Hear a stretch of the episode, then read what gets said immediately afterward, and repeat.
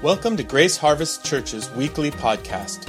For more information about Grace Harvest Church or to find out more about something you hear during the podcast, visit us online at graceharvestchurch.org.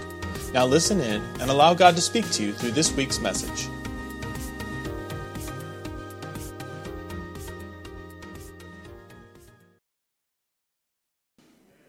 Amen. Um, the key thought for today is we pursue people because Jesus pursues people. That's the key thought. Um, the first passage I'd kind of want to set us up with is out of Luke 15. You can, it's not going to be on the screens. You can follow along in your Bible or you can listen.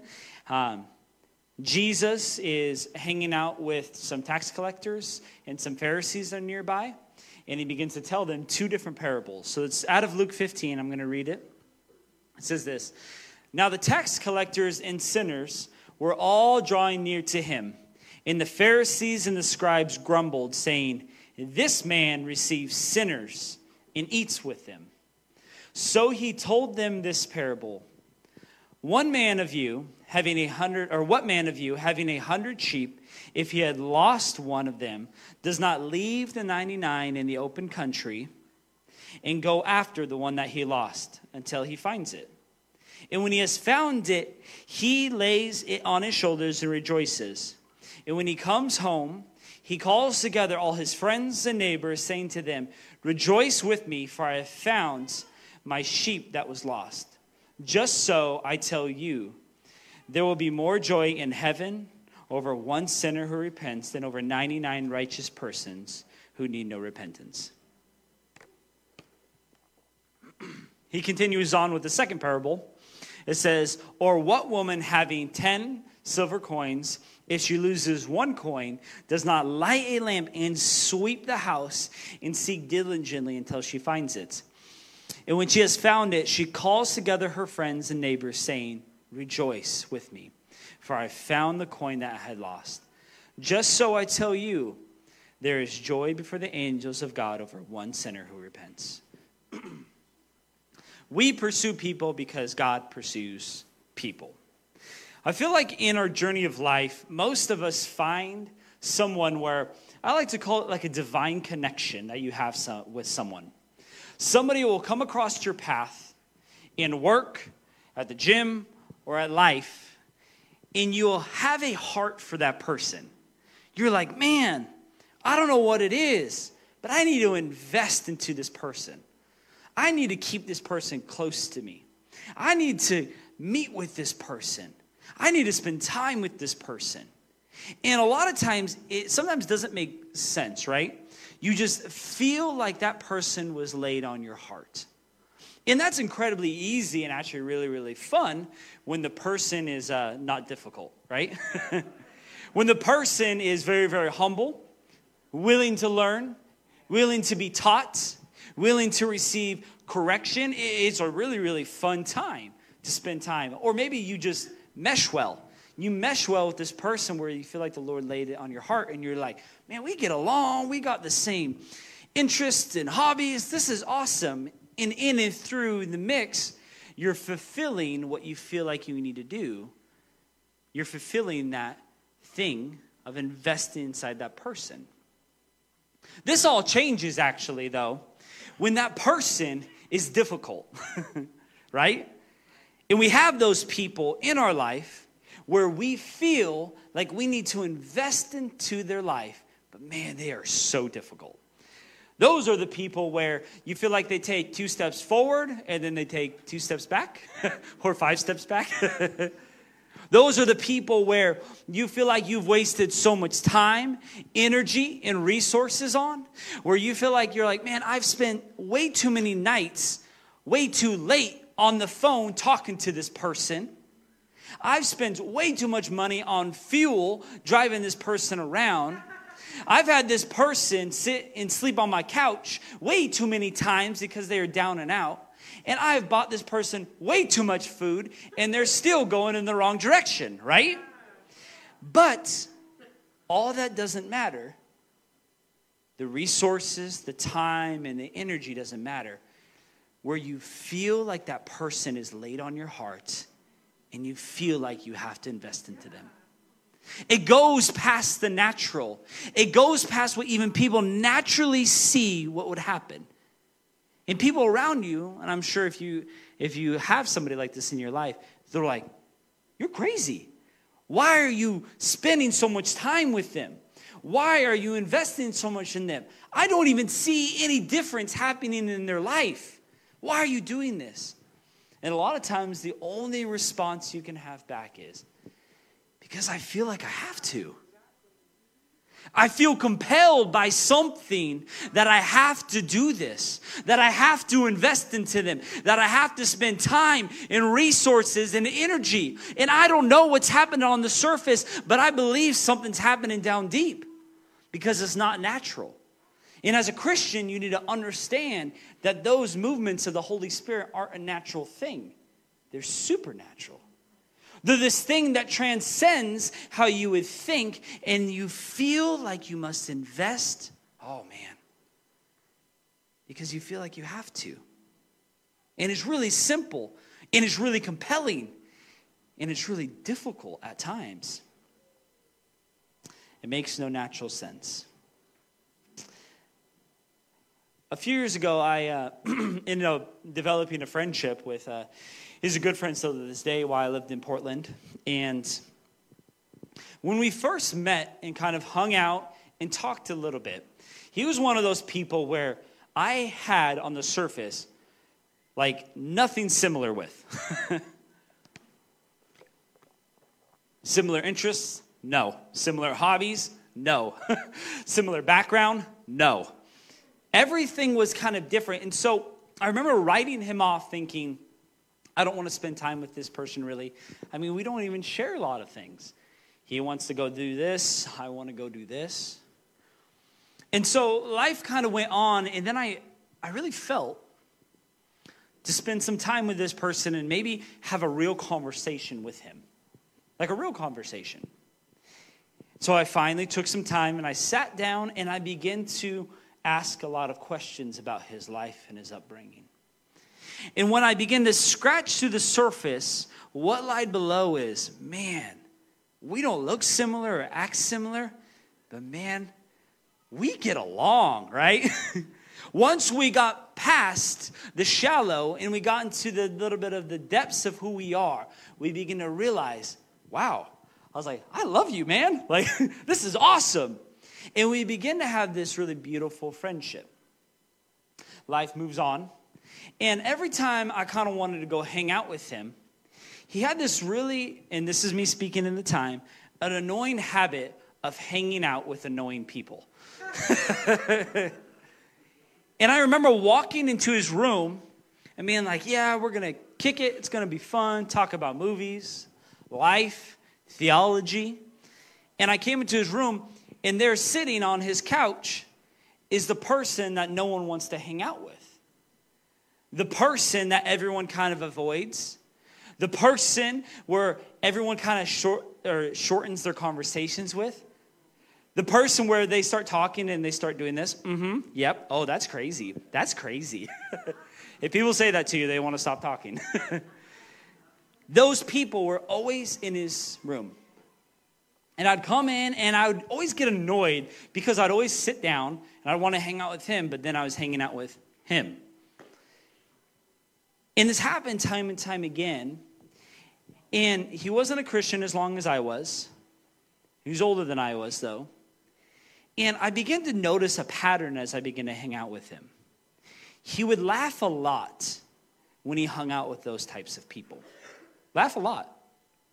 And finally, one day, in the absence of those people, be like, What are you laughing at? Like, what is so funny to you when you hang out? And he's like, he's like, dude, it's, it's just joy. He goes, I laugh because how differently they're made than me.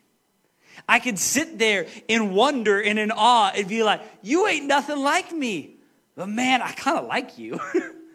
I could sit there and be like, wow, Jesus made you so different. And it's a little funny how you think, but man, I love you right where you're at. And he taught me something that marked me and changed me as a person. It changed me. he began to impart something to me that even to this day, I'm very, very different from it. That when I encounter people who are a little different or a little awkward, I will usually lean into that relationship and just be like, You're crazy, but I love you. You're a little different, but this is a good time. This is fun. And I find myself having the same reaction he did. Is I find myself laughing and being like, wow, Lord, you made us so different and diverse, but man, wonderfully and beautifully made. Amen? Out of that, I was forever changed. And now I kind of want to take a moment and tell a story about how Jesus pursues people. We pursue people as Christians because Jesus pursues people. At this time, ushers, would you be able to hand out those paper maps again? The ushers will be handing out these uh, the maps of the time and the place where Jesus was and where he traveled. I feel like sometimes there's a disconnect, maybe in my brain only. Is I feel like sometimes we read scripture and we take ourselves too far out of the story. Where sometimes we don't think this is a real place, in real people, with real scenarios, in real atmospheres, in real cultures. And so I wanted to give you this so you could see something about a real story that happened in a real place, at a real time, to a real person in this encounter she had with Jesus. I'm going to begin to tell the story, the entire story of John 4. We're going to read a big portion of Scripture. This won't be on the screen. John 4 4 through 30. Jesus in the woman of Samaria. Or, very commonly known for maybe some of you that have read the Bible for a long time, Jesus and the woman at the well.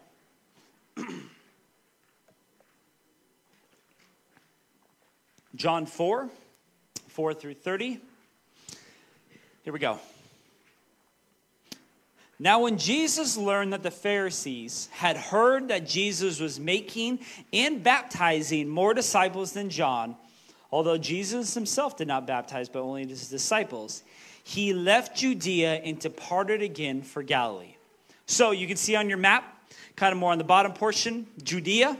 He's in the Judea countryside, Judea hillside and he was making his way up to the top to Galilee, to that area.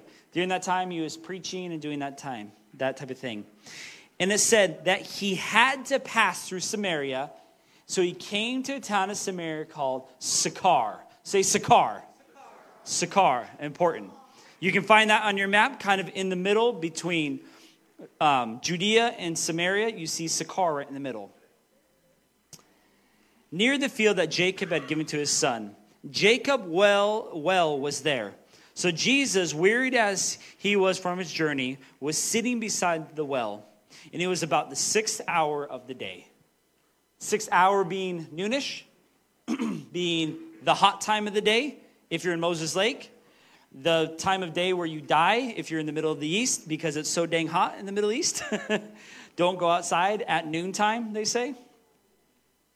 A woman from Samaria came to draw water, and Jesus said to her, Give me a drink. For his disciples had gone away into the city to buy food. The Samaritan woman said to him, How is it that you, a Jew, asked for a drink from me, a woman of Samaria? For Jews have no dealings with Samaritans. Jesus answered her, if you knew the gift of God and who it is that is saying to you, Give me a drink, you would have asked him, and he had given you living water. The woman said to him, Sir, you have nothing to draw water with, and the well is deep. Where do you get that living water? Are you greater than our father Jacob? He gave, this, gave us this well and drank from it himself, as did his sons and his livestock. Jesus said to her, Everyone who drinks of this water will be thirsty again. But whoever drinks of the water that I give him will never be thirsty again. The The water that I give him will become in him a spring of living water, or a spring of water welling up to eternal life. The woman said to him, Sir, give me this water so that I will not be thirsty or have to come to draw water. Jesus said to her, Go, call your husband and come here. The woman answered, I have no husband. And Jesus said to her, You are right in saying, I have no husband. For you have five husbands, and the one you now have is not your husband. What you have said is true. Say, uh oh. Zing! the woman said back to him, Sir, I perceive that you are a prophet. Yep. Our fathers worshiped on this mountain, but you say that in Jerusalem is the place where people ought to worship. Jesus said to her, Woman, believe me, the hour is coming when neither on this mountain nor in Jerusalem will you worship the Father. You worship what you do not know, we worship what we know, for salvation is from the Jews. But the hour is coming, and it is now here, when the true worshipers will worship the Father in spirit and in truth.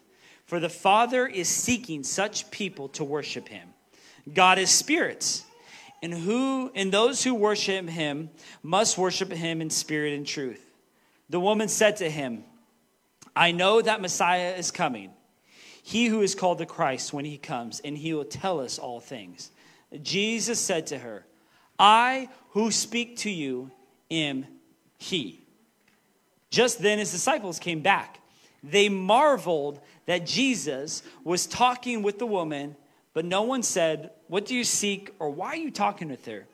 So the woman left her water jar and went into the town and said to the people, Come see a man who told me everything I did. Can this be the Christ? They went out of the town and were coming to him.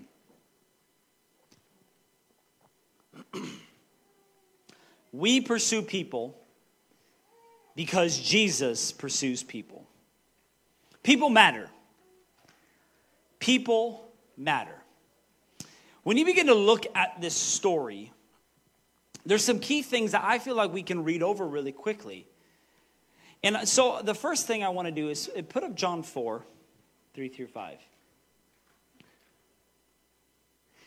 It says this it says, he, being Jesus, left Judea, you can see that on your map, and moved up to Galilee. And then it said this little line, and he had to pass through Samaria. So he came to a town of Samaria called Sychar. He had to. When you look at the map, he was up in the countryside, and that was a way he could take. It was one of the shorter routes he could take. But I believe there was something more to he had to. There was a moment there where Jesus felt, I have to meet this one person. I know I'm in the middle of busy things. I know I'm in the middle of ministry. I know I'm traveling from one thing to another. I know I'm tired, but I have to do this thing. So he begins to travel from Judea up to Sychar. Sychar was this place, it actually, the name translated is called the end. Ominous, right? just the end. The Jews had a lot of derogatory language that they would throw with Sychar. They'd call it drunkard and liar. And so they had a lot of disdain for the city. Culturally speaking, at the time, Jews being a people group, and Samaritans being another people group, would not associate with each other. The Jews considered Samaritans dirty, unworthy, and unable to be even saved by God's grace. So they stayed separate at all measures and all costs, naming and even talking about their cities with disdain and hate. And so, picture with me Jesus is in Judea doing all these amazing things, and Jesus taking his disciples, which some of them are Jewish, traveling up through these dusty roads, the hill country, resting and eating. And finally, Jesus comes to this little town, Sychar, the end. And he goes, Hey, we're going to stop here. I need a drink. And they go, People don't stop here. This is a city and a town and a place where you don't stop. Jews, we, a lot of us, we don't stop here. There's Samaritans here. This town is dirty. This town is little, very small. And he goes, Yeah, but kind of, you see on the right side out of the road, about a mile, Jacob's well is there, and I have to go there. You have to go to this little backwater town, okay? And you're gonna draw water. What, you're drawing water at the sixth hour of the day? In the middle of the day? In the Middle East? It's hot. What are you talking about, Jesus? This is, this makes no sense. And I can find myself even looking at the text and Jesus be like, I know, but I have to. You have to? It makes no sense. He's like, let's just go. Jesus and his disciples go down into Sychar, the end, about a mile off the road. And his disciples separate from him and go into town to look for food. Not an easy thing because Sychar was very small, very limited on resources, and a lot of travelers didn't want to stop there. And Jesus sat down at a well. And while he was waiting there, a, a woman shows up. Now, for you to even understand even furthermore, women in biblical times were lesser than men. A really backwards way to think. And even culturally, it's sometimes even difficult to understand that with our now understanding of women. But they were considered lesser than men. On top of that, this woman was a Samaritan. Jesus was a Jew. So you have this huge disparaging between differences. She was a woman, she was a Samaritan, she was in this backwater little town called the End. And Jesus was sitting there waiting for her. On top of that, to even add to the list of how lowly she is, she was drawing water in the middle of the day. Why? It's because she had slept with so many people in this little town of Sychar. And can you even imagine her going to the well during the cool hours of the day and the women around the well drawing water and you've slept with some of their husbands? There's a reason why she was out there in the middle of the day during the hot time. She didn't want to be around them because she was ashamed, because she did the wrong thing. Jesus, knowing all of this, why are you here to talk to this woman? Because I have to. I'm going to talk to this woman who's at the lowest of the low, a woman, a Samaritan, tiny town, bad reputation, full of sin, shame, probably the lowest of the low in Sychar, bottom barrel in Jesus, altering and changing as he does ministry to thousands, stops in this moment where it makes no natural sense because simply I have to go to Sychar. I have to do this. I feel like I have to, and I have to invest inside, into this one person, this one woman I gain nothing from. She has nothing to offer me. I won't gain reputation status from helping her. She has no finances for me, but it's simply because I feel like I have to. He stopped for one. People matter. We pursue people as Christians because simply Jesus pursues people. I want you to even be reminded as I, I, was prepping for today, I feel like we all, maybe I think many of you currently, you have that person, that woman of the well person in your life right now. where you feel like you are so tired of using your resources, where you're so tired of maybe taking time out of your busy life. And when even you would look at it and analyze it and you'd be like, this don't make sense why I'm I feel like I need to help this person, but I can't shake the feeling that I have to help this person. I have a part to play in their story. I have a part to play in the situation. And I don't know why I do it, but simply because I feel like I have to. People matter divinely and beautifully, not from what you can gain from them, what, not from their, their social status, but because simply they're beautifully and wonderfully made. I feel like there's people in this room where you're a little tired from pouring into people. Where you're like, Lord, I just, I know I have a heart for them, but I'm getting tired. I believe that by random circumstances that I'd probably call divine, you find yourself sitting here. And I'm talking about the very thing is, and the word of the Lord for you is don't give up on that person. Amen. Don't. Pray for them. Cry with them. Pick them up again. Because it's what Jesus does. It's what Christians do. We invest into people, not because it makes sense.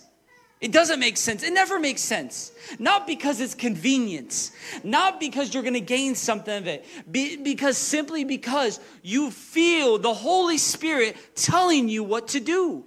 You feel compelled in the deepest part of who you are. I got to do this. And I feel like today, if you're sitting here, the word of the Lord is don't give up on that person. People matter. You matter. Jesus has not forgotten that person. Or maybe you're kind of waning and tiredness. Jesus didn't forget this woman at the well, the lowest you could go. He made time for her, went out of the way for her, told her everything she ever did. And yet, I think we all need to kind of be reminded now on the other side, where we have people in our life, those women at the well, people, those Samaritan women. But I want you to be reminded from where you came from, when I came from. Because at one point in your life, you were that person at the well. That person where you felt you were at your lowest, where you felt like you're like, I don't even want to be around people, so I'm going to go to the store at weird hours. You were that person. Where you felt like you didn't deserve God's grace, where you felt the lowest of the low. When you're in a small town your reputation is bad, you had nothing to give, and yet the grace of God was there for you. Beautiful and radical. And there was people in your life that said, I believe in you. There was people in your life that were Jesus to you. While you were at the well, there was that person that picked you up, that listened to your phone call, that gave you some food. There was those people in your life that were Jesus to you. I feel like there are people in this room, you need to be refreshed and reminded that people matter. Not from what you can get. And I know it doesn't make sense. We, a lot of, we love to argue in our head in the natural. It's useless because it's supernatural. we pursue people because Jesus pursues people.